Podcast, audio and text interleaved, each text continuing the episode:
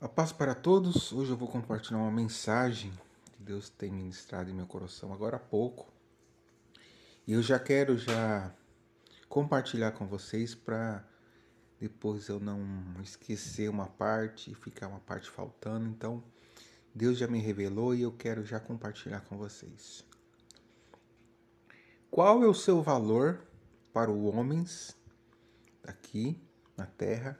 E qual é o seu valor para Deus. Eu vou colocar um exemplo simples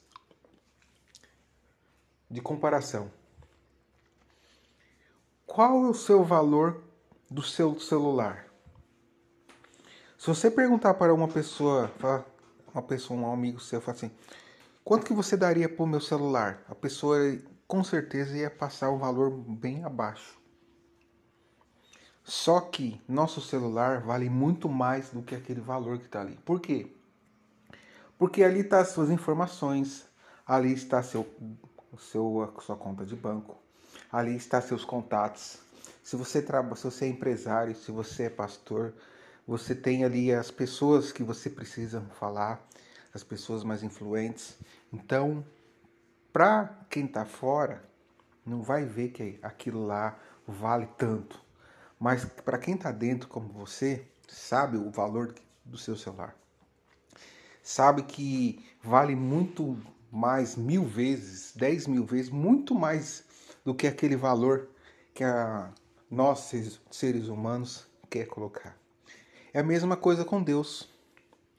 Os homens vai querer diminuir você cada vez mais, achando que você não tem valor, você é um qualquer, que você não vai dar em nada, que nada dá certo na sua vida. Mas para Deus você é tudo. Deus sabe do que você é capaz, Deus sabe do seu coração.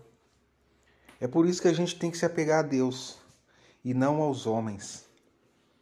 Porque os homens vai cada vez te, te atacar com inveja, vai cada vez diminuir o que você sabe, o que você trabalha. Se apegue a Deus. Mateus 6,33 Buscai primeiro o reino de Deus e sua justiça e as demais coisas serão acrescentadas. Então se apega a Deus. Firma um propósito com Ele. Busque intimidade com Ele.